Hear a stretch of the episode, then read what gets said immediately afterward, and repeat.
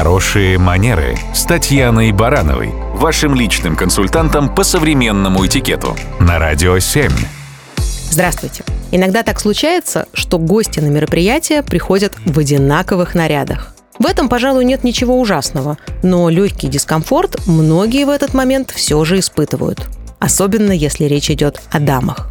Что же делать, если так получилось, что дамы пришли в одинаковых платьях или мужчины пришли в идентичных галстуках? Что, конечно, происходит не так часто. Для начала желательно сразу определиться, насколько это для нас важно и можем ли мы хоть как-то исправить ситуацию. Например, галстук можно снять или поменять на другой, ну, если, конечно, есть такая возможность. А платье может заиграть по-другому, если умело изменить образ подручными аксессуарами. На одной из моих лекций слушательница поделилась личным опытом. Она рассказала, что в подобной ситуации предпочла уединиться в дамской комнате, где оперативно отпорола от платья кружевные вставки, надела шейный платок, сняла жакет, и вот перед нами уже совершенно другой образ.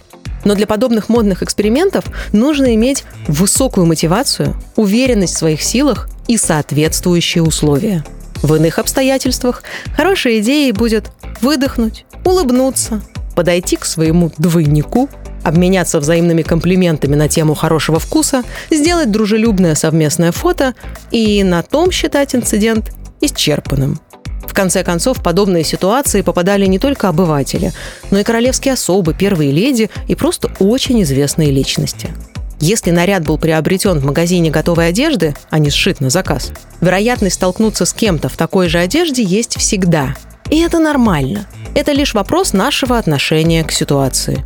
Чем легче и позитивнее мы на это смотрим, тем больше симпатии мы завоюем, и тем больше шансов, что мероприятие оставит лишь положительные эмоции, не будучи омраченным таким небольшим недоразумением.